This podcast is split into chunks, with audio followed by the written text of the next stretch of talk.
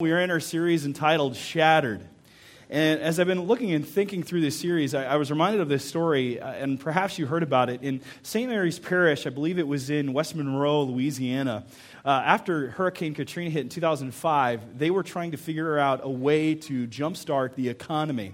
So they uh, kind of the, the board there, the, the Chamber of Commerce, decided to build this uh, kind of a tourist center, convention center, a welcome center, and uh, they, they, they got the plans, they put it together, they did some a little bit of testing, things seemed fine.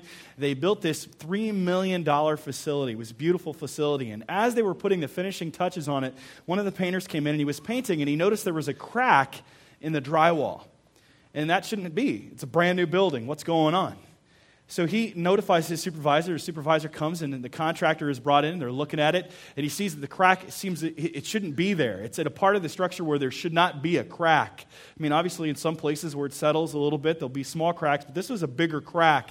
It shouldn't have been there, and the contractor recognized it. Matter of fact, he recognized that shouldn't be there at all. So he had everyone leave, and as soon as almost everyone got out of the building, the building sunk into the ground five feet. See, what happened was is they had built it on a swamp even though they had done some soil testing and things seemed right, they kind of just went against what was around them and they went, you know what, let's just build it and it'll be fine. And it sunk into the ground. And now they have a, a loss of $3 million. Now, see, the truth of that, that building is something that I believe has a spiritual, uh, has a spiritual relationship to us. In that many people think that they're, they're going to build what they see going on around them and not a way that it should be built. And it means according to the truth of God's word.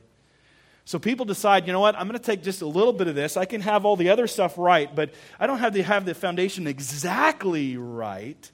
It'll be fine. I can kind of do what I want, mix, mix it here, add this, take that away, and I'll be okay. But the reality is, is in, in time and experience will show that it's sinking, and it's inevitable. So the Bible shows us that. And, and so we have to understand that we need to have the proper foundation for living.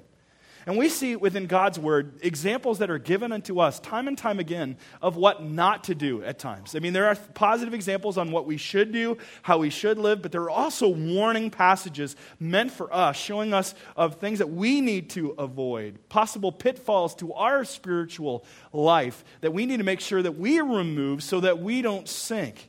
Now, today we're going to be talking about shattered religion. What happens when life goes to pieces? And we're going to see that there are people, and you know them, who play fast and loose with God's word. They might say that they are a follower of Jesus, but they don't live like a follower of Jesus is supposed to live. And we're going to see what happens to people like that. What happens to people who decide to add and mix and match to the faith and they say, you know what, I'll follow God, but I'll do this as well. I'm going to engage in this sin. I'm not going to live a righteous life the way that God wants me to live. And we see, we're going to see what happens when we do that in our life because there are terrible consequences to those actions. Now, we are in 1 Samuel. 1 Samuel is a transitional book, as we have learned the past few weeks, between the time of the judges and known as the, t- and, and the time of the kings. Now, these are early on in Israel's days. And the judges, uh, it was a time of anarchy, really, in Israel. And it's known by this, uh, this, this verse that says, Everyone did what was right in his own eyes. I'd say that's a lot like our day, and a, day today, huh?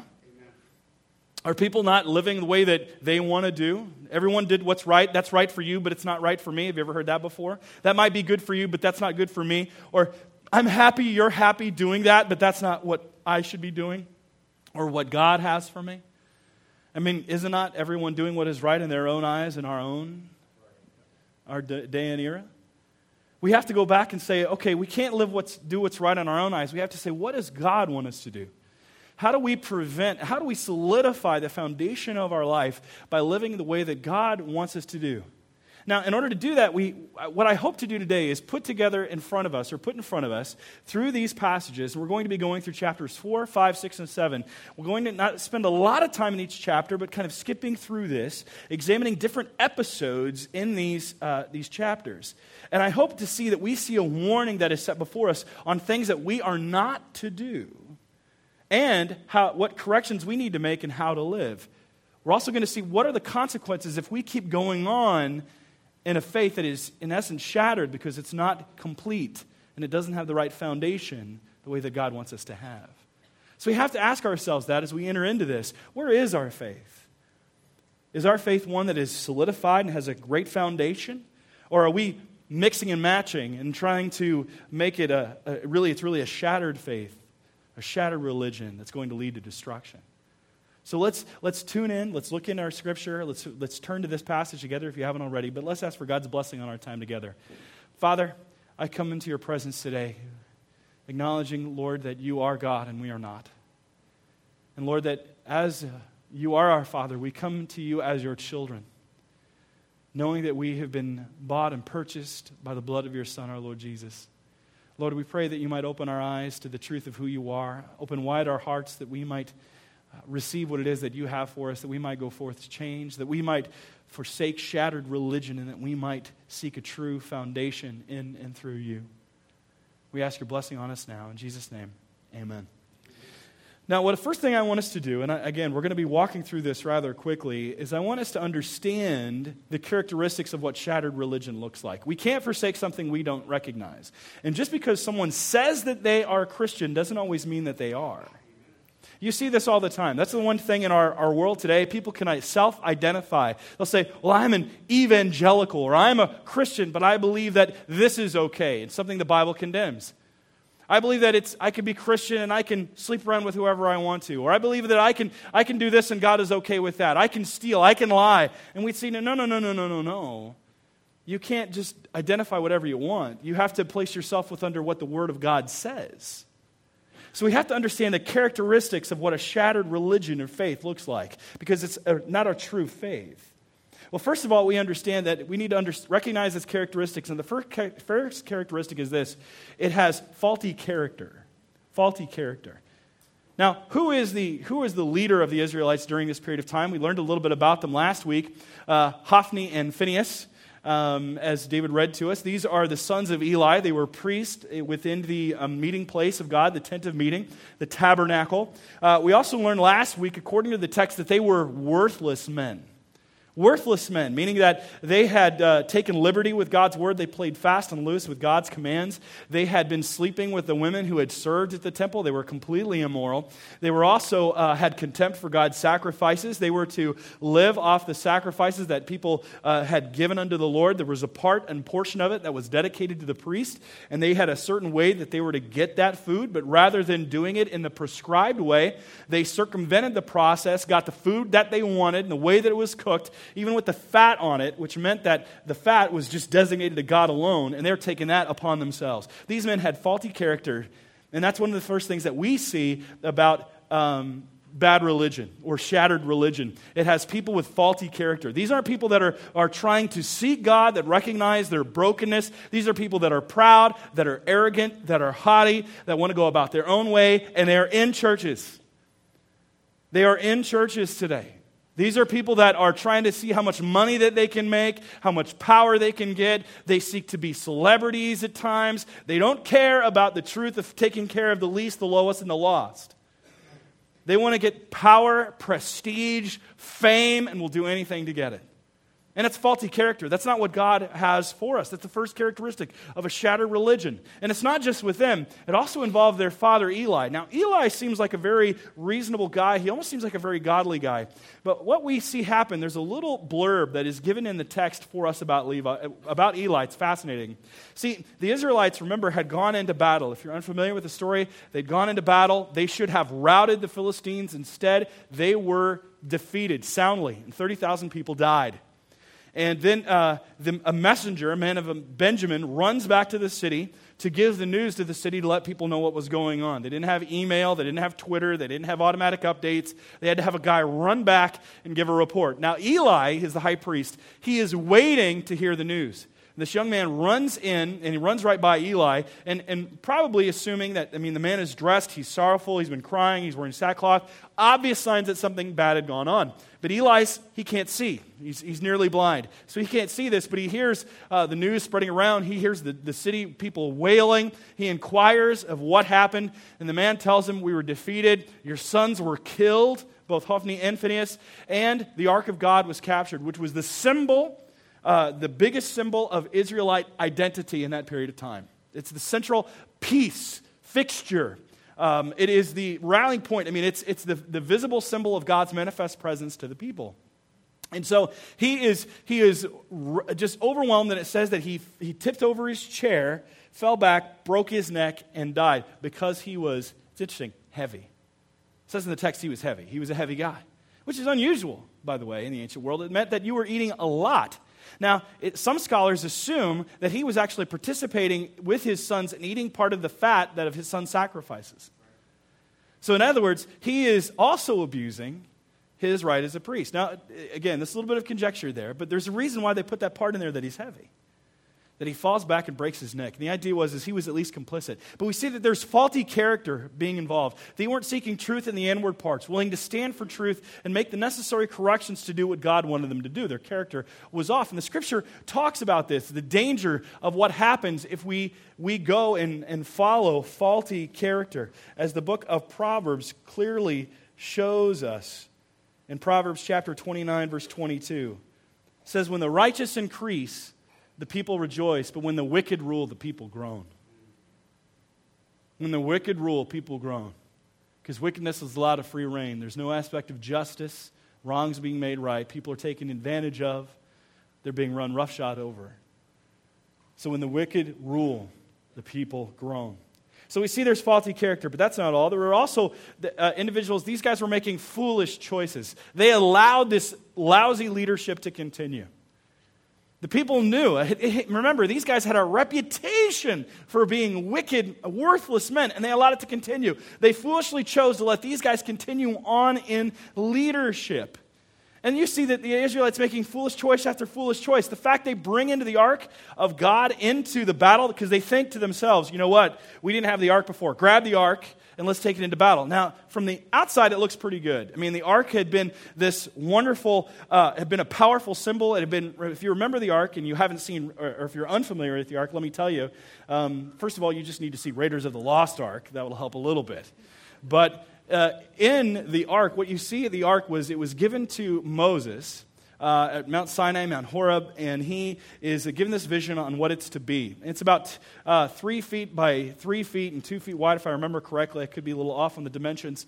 And it was uh, made out of acacia wood, and it was covered in gold. With it had a mercy seat that was above it, a lid. It was also covered in gold, and on the top of it had the cherubim with their wings that were touching, and it would be a, a visible symbol of God's presence. And in it was to have uh, the Ten Commandments, the tablets, uh, actually the second set, because remember Moses broke the first. They were placed in there, as well as Aaron's staff which had budded. Remember, his leadership had been questioned, and uh, Moses had come up with a test to, to, authenticate his leadership. All of the leaders of the different tribes brought their, brought their staff, and the one who had their staff bud was the one who was the favored leader, and it was Aaron's.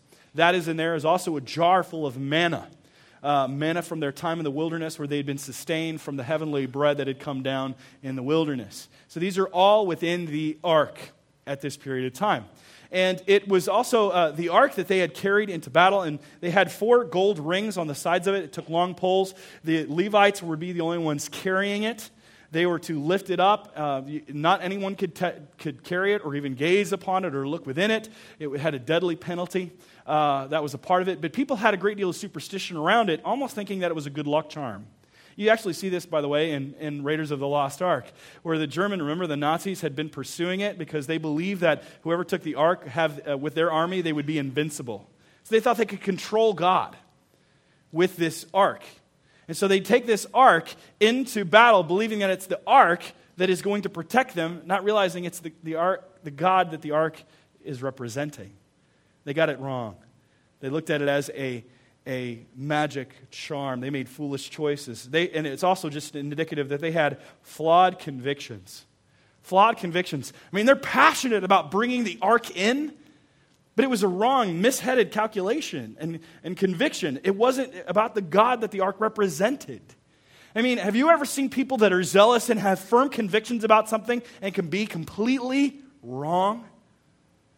Zeal alone does not indicate whether the person's in truth or not. You can be zealous and can be completely wrong in your zeal. And they had flawed convictions. People might have convictions, but here you see that they're completely flawed. That is a, a characteristic of a shattered religion. That it has that those who follow have flawed convictions. They'd seen the ark as a good luck charm of sorts.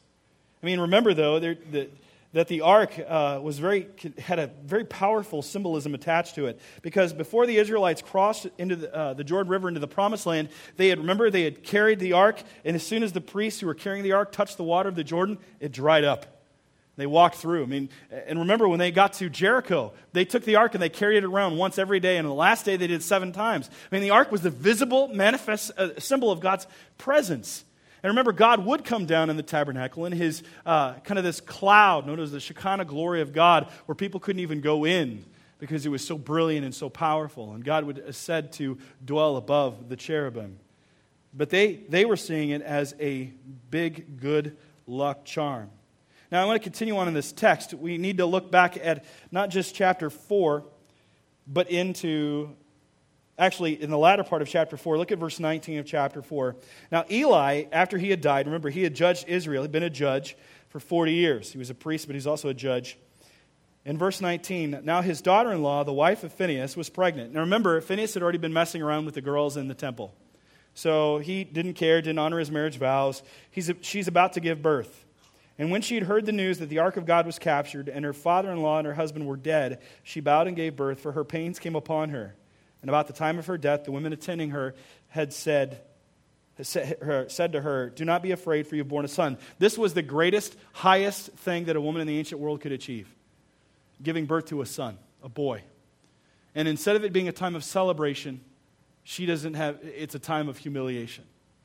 She can't focus on it. The ark is gone. Because again, it's, it's thinking that God now is not with us any longer either, because he's attached to the ark. You have to also remember how they looked upon gods in the ancient world, by the way. Gods were known to control certain geographical regions. You see that within the different parts of the Old Testament where they say, their God is the God of the hills, our God is the God of the plains, or this God is the God of the mountains, the God of thunder, because there's a, a pantheon, a hierarchy of gods. Not understanding who God is, that He is the God of heaven and earth that he's not a lesser God and r- ruling just the fertility or the rains or anything like that, that he is the God over everything. And they, they had a wrong understanding. She's saying that God is departed from us. And in some many ways they were right, but not because of the ark, because they had a misunderstanding of things. And the ark is gone and goes into the Philistine control. And they feel like they have now a faith without a center. See, that in some ways they were right. It wasn't the ark, though. It was because they had departed from God and looked at it as a magical charm. But see, many of us, we have faith, but we don't have a center. We might go to church, but we don't have Jesus. You know, there's actually a church that was started a few years ago called Atheist Church. Anyone heard this? They, they're actually called themselves Sunday Assemblies.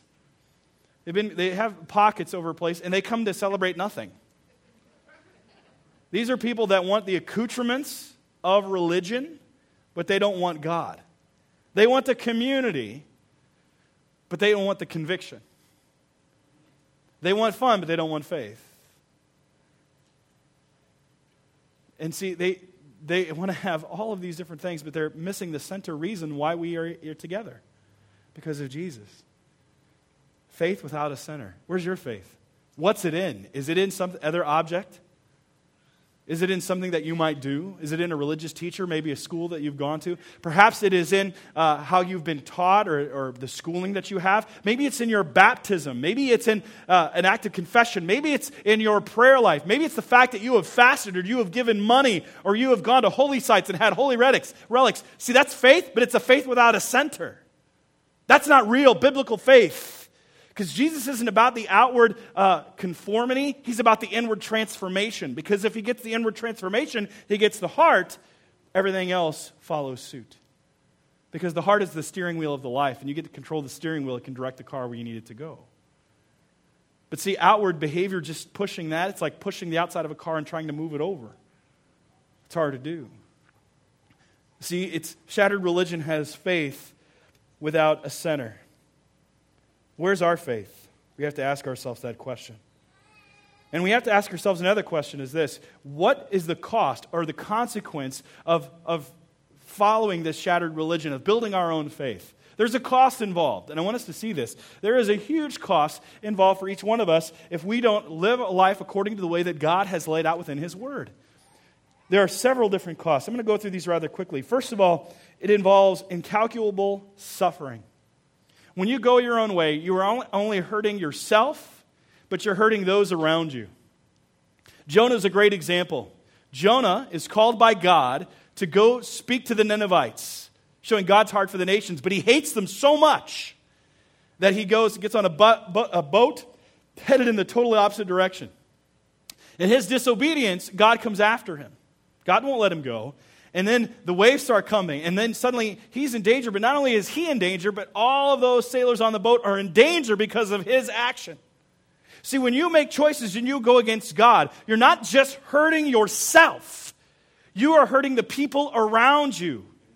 See, that's what happened with the Israelites. That they decided to go against God and went, they went into battle, and 30,000 people died because of that. David is another classic biblical example. He, has, he decides to have a census. He wants to see how big his army is so he can boast in his power, even though he's warned not to do it. God doesn't want him to do that because God wants him to trust in God alone, not in himself or in his army. And he issues the census, and what happens? God responds. And many people die because of his rebellion. There was a consequence for that action. And you have consequences. If you and I were to, if either one of us were to leave and start living life on our own, we're going to have consequences for actions. See, the world today wants to th- make you think that there aren't consequences for your choices, that you can go on and you can do whatever you want, whatever you want, and no one's going to say boo. You can, ladies, this is what our world says. You can have an abortion. It's just between you and your doctor. Who's it going to hurt? And there's women, countless women, who have come forward afterwards saying how much that hurt them. And it still scars their soul. But our world just makes it sound like it's just a simple medical procedure, not that big of a deal. After all, we're calling it planned parenthood. We want it to be planned. See, it's, it's in the language, it's how they use the language. It's, it's showing it, and, it does that time and time again. The world tries to make everything just look like it's not that big a deal. You can do whatever you want. Oh, they can't say anything against you. If they do, they're evil. They're bigots. They don't care about you. But see, that's what our world wants us to believe is that we can do whatever we want. But there is a cost involved, and it's suffering, and not just ours, but those around us. And people don't realize that. Just the other day, Campbell Soup, I don't know if you guys saw this or not. Campbell Soup has an ad out now where they has two men feeding a little boy. It's a, it's a gay marriage thing. And so they're putting it now in their advertisements for Campbell Soup. And I was reading some of the comments, and I hate reading comments on websites. And I read some of the comments anyway, and some of them were like, oh, so happy to see these happy families, and if, it doesn't matter who you love. And, and, I, and I've, read, I've read too much information to read about families who have grown up in that situation and how horrific it has become for them. And it's gone against every form of science, and, it's, and some people have even gone, and went onto the website and said, why are you denying a father and a mother to this child? I was reading about one woman who said, My, hu- my husband left me, went into a gay relationship, was celebrated by everybody, left me, left our children, and said, My children now are forced into this. I have no choice. And they are trumpet before everybody. And I don't tell them about all the psychological, mental, sorrowful, depression things that they're going through. Because that's not how God made it to be. But our world just has lost its brain. We have to go back to what God has.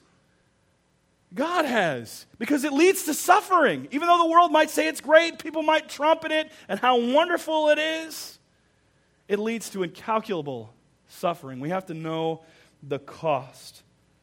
It also leads, I'm going to go through these rather quickly, increased superstition increased superstition. We see then that after the Philistines and, and uh, got the ark, they brought it into the temple of their god Dagon and then they left it in there overnight and wake up in the morning and Dagon's statue is fallen down, his arms are broken. I mean, everything's broken on him and, and it's laying on the threshold. Now they think that the threshold has some magical power. Not only that, they see that this keeps happening, so they decide to, they consult their elders. They said, We need to get this, this thing out of here. This is bad luck. So what should we do? They said, Ship it to one of the other cities. So they ship to each city, and every time it shows up in a city, people start getting sick. I mean, there's like, uh, some people actually think the plague is going on. There are tumors that develop. Some people think that they're in less desirable parts of the body, making it uncomfortable for them, as many scholars have surmised. And, and every time now, word's gotten around, people can't take it, so they say, hey, they see the ark coming down the road. They're like, no! Get it out of here! And people can't take it. So they're like, what do we do? They're like, we got to get it out of here. We got to get the Israelites to take it back. We need to have a guilt offering. So what they do is, is they come up with this idea of sending it back on a cart with these cows who had just had calves. They're milk cows that just had calves. And so they put it on this wooden cart and they send it in this direction. Now they lock the calves up. And a normal cow would turn back to its calf to feed it. So they, they had tied to the cart and they watched and they said, if it goes back to that direction of Israel, we know then that it, it's, it's God is behind this. And the calves go on and they're lowing as they go. And they're like, wow, God was behind this. But they, they also put offerings in there golden tumors, golden uh, mice in there. They're, they come up with this idea of offering this guilt offering. This is all superstition, by the way. I mean, and the Israelites had superstition too because they were looking at the ark as a magical object, but we see here that they're also engaging in superstition. And when we depart from God, superstition begins to reign. You ever been superstitious? I mean, one of the superstitions I've noticed, yesterday was October 10th, 1010. And on, on, on, October 10th, 2010, there were more marriages from people that came from Asian eh, regions because they're superstitious about the number 10. That has like a magical significance. So to get married on October 10th of 2010 meant your marriage would be blessed. That's superstition. Superstition, rabbit's foot, or anything like that. Anything you want to do. Pick numbers. I have to do it on this day. I mean, we have these superstitions we carry within ourselves, and those are not of God, and they're not reliable, and they're from the pit of hell. We have to understand that. There's, when we depart from shattered religion, superstition then begins to increase, as well as there's a cost of improper sacrifice. See, the Israelites, after they saw the cow, cows coming up over the hill, they rejoiced. This is in Beth Shemesh, by the way. That's the city that's there. It was a priestly city. Uh, it was be known of a place for the Kohathites, which were responsible for caring for the ark. There were also parts of the uh, families of the Aaronic priesthood. This place is filled with priests. And so they, more than anybody else, would uh, rejoice when they see this ark coming over the hill. So they're like, party! So they grab the, the cows, they, uh, they take the ark, put it up on a rock, they kill the cows, they take the wood of the ark, they, I mean, not the ark, uh, take the wood of the cart, break it up, and then they offer a sacrifice. But the thing was, is the Jewish law didn't allow that type of sacrifice. That's the part that we miss. Only male cows are to be offered and only in certain ways by certain priestly families. Matter of fact, some people think that there weren't even priests there, that the priests in the city, for some reason, there weren't priests that were using it and doing the sacrifice, showing another it was an improper sacrifice that was being done. See, we are willing to cut corners when we want to get what we want. See, we're willing to offer sacrifices that God doesn't want us to offer. You see this actually in the book of uh, Samuel, especially with Saul. Saul is this very crazy character that we see. I mean, he's, he's really all over the place. One minute he's following God, one minute he's turning from God, one minute he's, he's great and he's a prophet, another minute he's trying to kill his son in law. Uh, he, he's all over the place. And in one instance, he, you see him offer this. Uh, he is told to go into the Amalekites and destroy everything about the Amalekites. He's destroy the people, he's destroy all the animals, he's not to keep any of it around. And so he does, he goes, and he, instead of killing everybody, he keeps the king uh, Agag uh, alive, and he brings back all of this, these animals to use for sacrifice to God. And he, Samuel shows up early in the morning, and Saul runs to him and he goes, Blessed of the Lord, see what I've done with what God told me to do? And he, he goes, I've done everything the Lord commanded me to do. And I love Samuel's line. He says, What is this bleating of sheep in my ears? In other words, why did you neglect what God told you to do? And he's like, What do you mean I neglected it? I'm doing it. I beat him. I did what you asked. I mean, 90% of it. I did almost all of it. And the other parts I'm going to use for him. I'm changing the game. I called an audible. Okay, we're going to offer it to God. And he's like, God wants obedience more than sacrifice. He wants to obey. And many of us try to make deals with God. We're willing to sacrifice in order to get God's attention. We'll beat ourselves down. We're willing to take different steps in our life. We're like, we'll sacrifice for this, but excuse my disobedience over here. That doesn't work with God. He wants your obedience, He wants all of our obedience. God treasures our obedience more than our sacrifice. Here they were offering up an improper sacrifice. But that's not all. I mean, this led, this had a tremendous cost and a consequence. It also led to ignominious shame. I love that word, ignominious. Ignominious. For those who do not have English as a first language, let me give you a little insight. Uh, actually, for those who have English as a first language, let me give you a little insight. Uh, it means deserving or causing public disgrace or shame. So, ignominious shame. I mean, it, what it meant was, is these people, these member of Beth Shemesh, after they offered the offering in verse 19 of 1 Samuel chapter 6, says, And he struck some of the men of Beth Shemesh because they looked upon the ark of the Lord. They offered an improper sacrifice. They weren't honoring God as holy.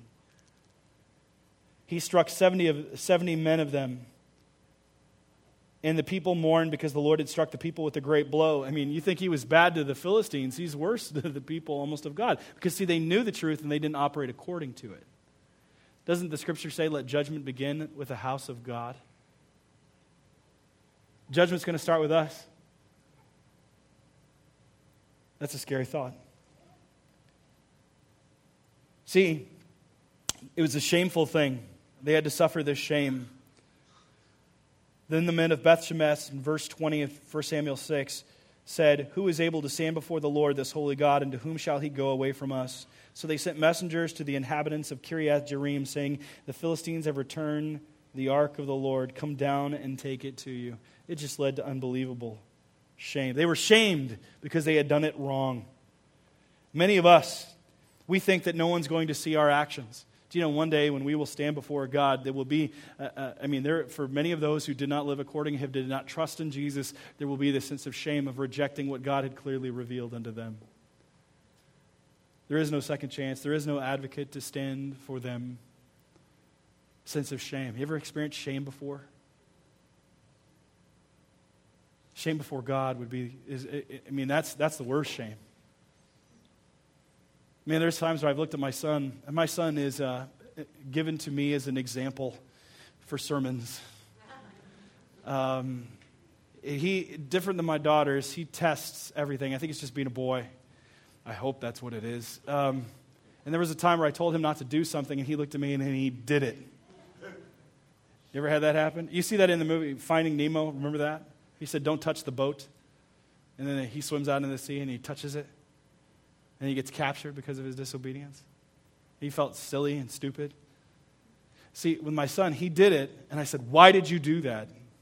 And then suddenly he just he went down and tears came into his eyes. He was ashamed because he realized that he'd done something wrong and he had done it intentionally. And there's a time that I think where we're going to stand before God and we're going to feel for those who really don't know Jesus, who think they might know it but not a living according to the truth of who he is, and which indicates one really truly knows who Jesus is. Because remember, we're not saved by works, we're saved by faith, but it's a faith that is shown in our works. But there'll be a sense of shame. I hope that's not the case for those that are here. But here they had done something wrong, and then there's this sense of shame. And that also led to an inconceivable slandering of God's name. An inconceivable slandering of God's name. See, I want to go back to when the Israelites first tried to use the ark as the good luck charm. What happened to it? See, it was captured. The army was defeated. Their leaders died. It also led them to take the ark and put it into the altar or into the throne room of their god, Dagon. And it is, it's this understanding of your God is weaker than ours. Now, that, that initially was the feeling that they had, and obviously God proved himself to be the one true God by Dagon falling down. But I believe that when we are not living according to the truth that God has revealed unto us, it leads to slandering of God's name. And I believe this is shown within the New Testament, especially Romans chapter 2, verse 17 through 24. But if you call yourself a Jew and rely on the law and boast in God and know his will and approve what is excellent because you're instructed from the law, and if you are sure that you yourself are a guide to the blind, a light to those who are in darkness. Now, Paul is writing this, by the way, just give me a little context. Writing to the church at Rome, but there were people that were boasting of their Jewish heritage, that because they had Abraham as their father, they felt they were great before God. And he's saying, no, no, no, it goes back to the heart. He says this You, you can say all you want. You can make all these boasts of who your teachers were, where you grew up. And if you're, you're, you said you're a guide to the blind, you've helped other people, and you're a light to those who are in darkness, an instructor of the foolish, a teacher of children, having in the law the embodiment of knowledge and truth. You then, who teach others, do you not teach yourself? While you preach against stealing, do you steal? So he's saying then, you might have all the outward parts right, but really, is it shown in the behavior and the depths of your life? That's my question for all of us. That's what this whole passage is about. You can have all the outward parts and not the heart. It always comes back to the heart. God always wants your heart. Don't try to play games. Don't try to excuse God, excuse your, your actions and try to rationalize out of them. Does God have your heart? That's the question. He says, You who say that one must not commit adultery, do you commit adultery? You who abhor idols, do you rob temples? You who boast in the law dishonor God by breaking the law. For as it is written, this is one of the most indicting lines in all of Scripture the name of God is blasphemed among those who are not considered above the, part of the, the covenant community, Gentiles, because of you, because they look and they're supposed to see God. That was the purpose that the Jewish race had, was to be a light unto the nations, but they failed in that. They failed. They were to be a light, and they failed. He's saying your job was to tell other people about who God is. That's now what our responsibility is. We've been grafted in to that truth of family of God, given great and precious promises that now we are to be ambassadors to a lost world, pleading for people to be reconciled unto God. Now, let me ask you this question. You are the only Bible that some people will ever read. What do they read about God by your life? Tell me, what do people believe about God from your life? Do they believe that God is holy or do they believe that God is hypocritical? Do they believe that God is mercy, merciful, or does he malign others? Do they believe God is compassionate or condemnatory or one of condemnation? Do they believe that God cares about the least, the lowest, and the lost? Or is he or is they or are we only trying to get money, prestige, power, and credibility? What is it? What do people see about your life? What do they learn about God by looking at you? What, can your, what do your, does your family believe? What do your friends believe? What do your coworkers believe? What do your classmates believe about God by looking at you? All right, we're going to walk through these other parts rather quickly. See, perhaps you're here today and you aren't living the way God wants, and I'm going to go through these rather fast. First of all, we need to make the proper corrections. If we're to do what God wants us to do, we need to make the proper corrections in our life. We need to make some changes. And God is a God of second chances. And this passage is there so that we might learn from it and forsake that because we have hope in Jesus Christ. We have been forgiven in and through Him and that God will forgive those who come to him. As Scripture says, if we confess our sins, he is faithful and just to forgive us our sins and cleanse us from all unrighteousness. That he is the God of hope. He is the God that wipes away our mistakes, that takes our sins and puts them at the bottom of the ocean. Or as far as, as the east is from the west, so much as he separated our sins from us, as the Scripture says that our God will take and help remake your life, as, as the book of Amos says, where it talks about, not Amos, but when the scripture talks about how the locusts have come and devoured our land, and God will restore and recreate what the locusts have taken away. Maybe you have forsaken and squandered your life and made some very awful choices, but if you come to Him in repentance and faith, God is the God of second chances. God is the God of hope. So we need to make some corrections. In verse 3, we see that Samuel said to the house of Israel, If you are returning to the Lord with all your heart, if you're serious about this, you want to follow God now, you're repentant, you had been relying on all these extra stuff, but if you're repentant now, then put away all the foreign gods and the Ashtoreth from among you. Asherah was a, the female consort of the god Baal who was the goddess of, uh, he was the god of thunder and of rain and fertility. She was the goddess of fertility. Uh, they had Asherah poles. People would commit indecent acts underneath them or in the presence of them in order to gain or curry that God's, God's favor. They're saying, no, no, because the Israelites had been doing this, by the way. He says, You have these Asherah poles. You have all these symbols of pagan religion. You've embraced all these pagan and horrible things. And are you willing now to forsake them? And that could be in our world, that could be anything. We have modern Asherah poles. We have modern things that we have then let into our homes, television programs, websites we've gone to. These are, these are aspects that are demonic, pagan religion, sexual immorality. These are all, all aspects of the fallen nature and are demonic at their core. We have to forsake them, turn away from them. That's what he's saying here. You need to make the proper corrections. First of all, you need to restore God to his proper place. You need to quit trying to make God fit into your life and then put your instead of putting God above you and what you I mean below you, you need to put him above you. And you need to make the necessary changes that show that he is the Lord of your life. Restore God to his proper place Secondly, we must make sure that we run to God in prayer. Samuel begins to pray for the Israelites. The people even come to him and they say, Don't cease praying for us. We're going into battle. Don't stop praying for us. Intercede to the Lord on our behalf. We need to make sure that we are running to the Lord in prayer because when we do so, we find that God reveals himself to us. Starts showing us the sins in our life and what he wants us to be and what he wants us to do. Thirdly, we must make sure that we remember his power. See, how does God respond once Samuel makes an offering? In 1 Samuel 7:10 we read, as Samuel was offering up the burnt offering, the Philistines drew near to attack Israel.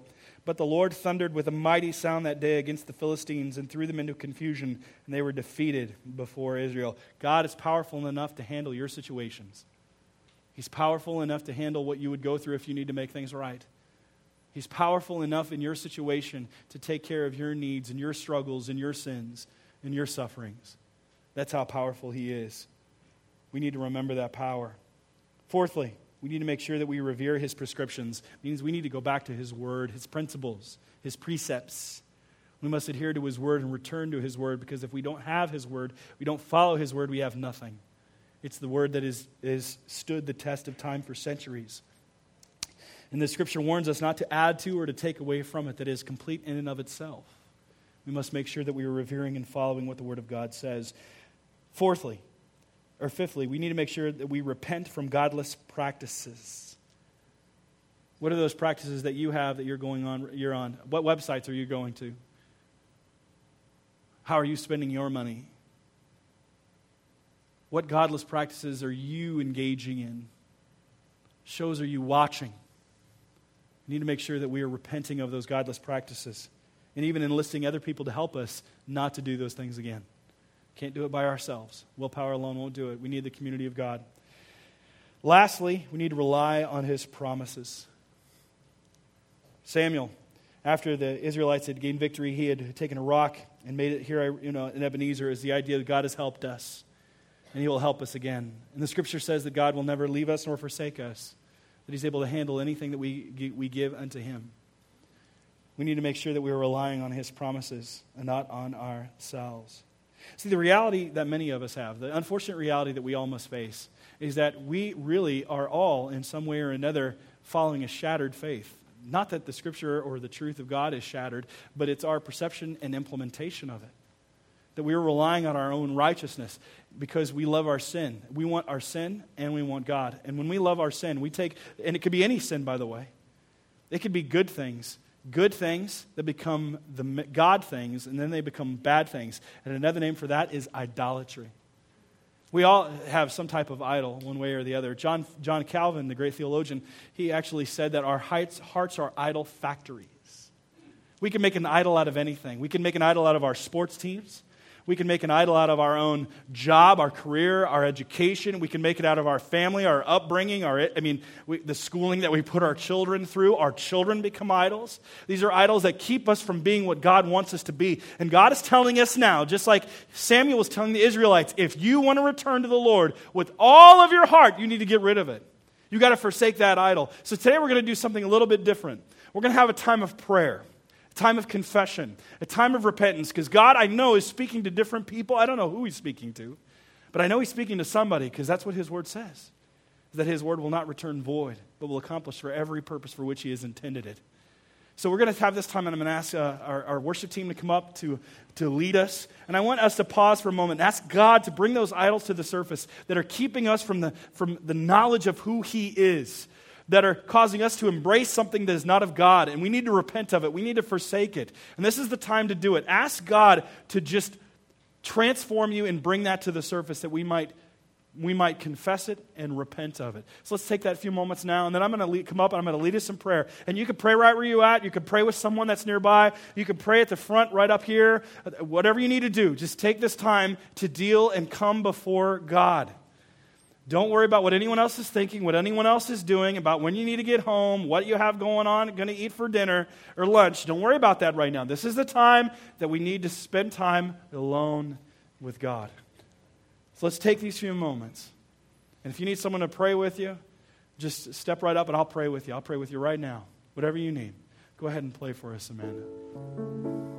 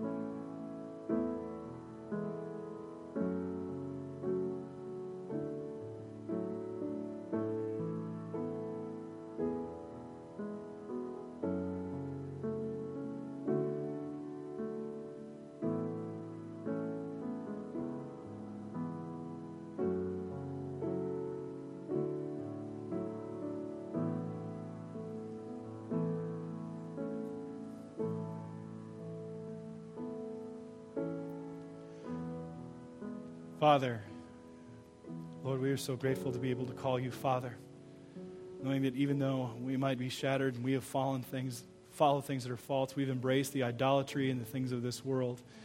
Lord, we thank you that you offer us not a religion, but a relationship with you through Jesus Christ, our Savior and our Lord.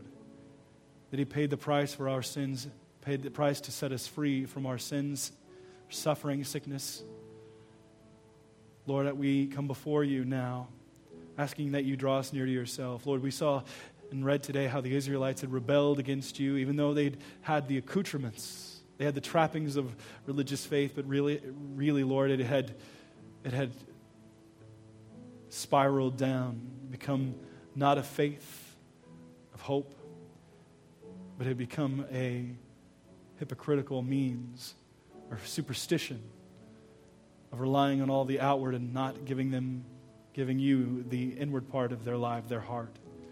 Lord, may our hearts be completely devoted to you. Lord, you are the, the father to the fatherless, just as we read today and sang. You are the one who gives hope. You are the one who makes streams flow in the desert places. Lord, you are, ma- you are able to make all grace abound unto us. Lord, we come before you today knowing that we are sinful in and of ourselves. We come to you broken and contrite, knowing that you desire obedience more than sacrifice. And Lord, you desire us to come to you in godly sorrow, not in any righteousness of our own because we have none.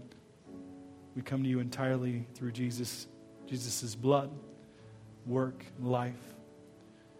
And Lord, we ask you to use us to help us to be a light unto the nations and help other people turn from a shattered, shattered religion into you, the living God, into a life giving and changing relationship that is, transforms the heart and the mind and the body. So, Lord, glorify your name in our midst. Continue to do a great work in and through us. We give you all the glory, all of the praise, because, Lord, we know it's because of you that you're doing a work here that no man can get credit for. That your spirit is here, it's working amongst us. And, Lord, we pray that it might do so more and more. Lord, we pray that you draw us near to yourself and that you show yourself to be God in our midst today.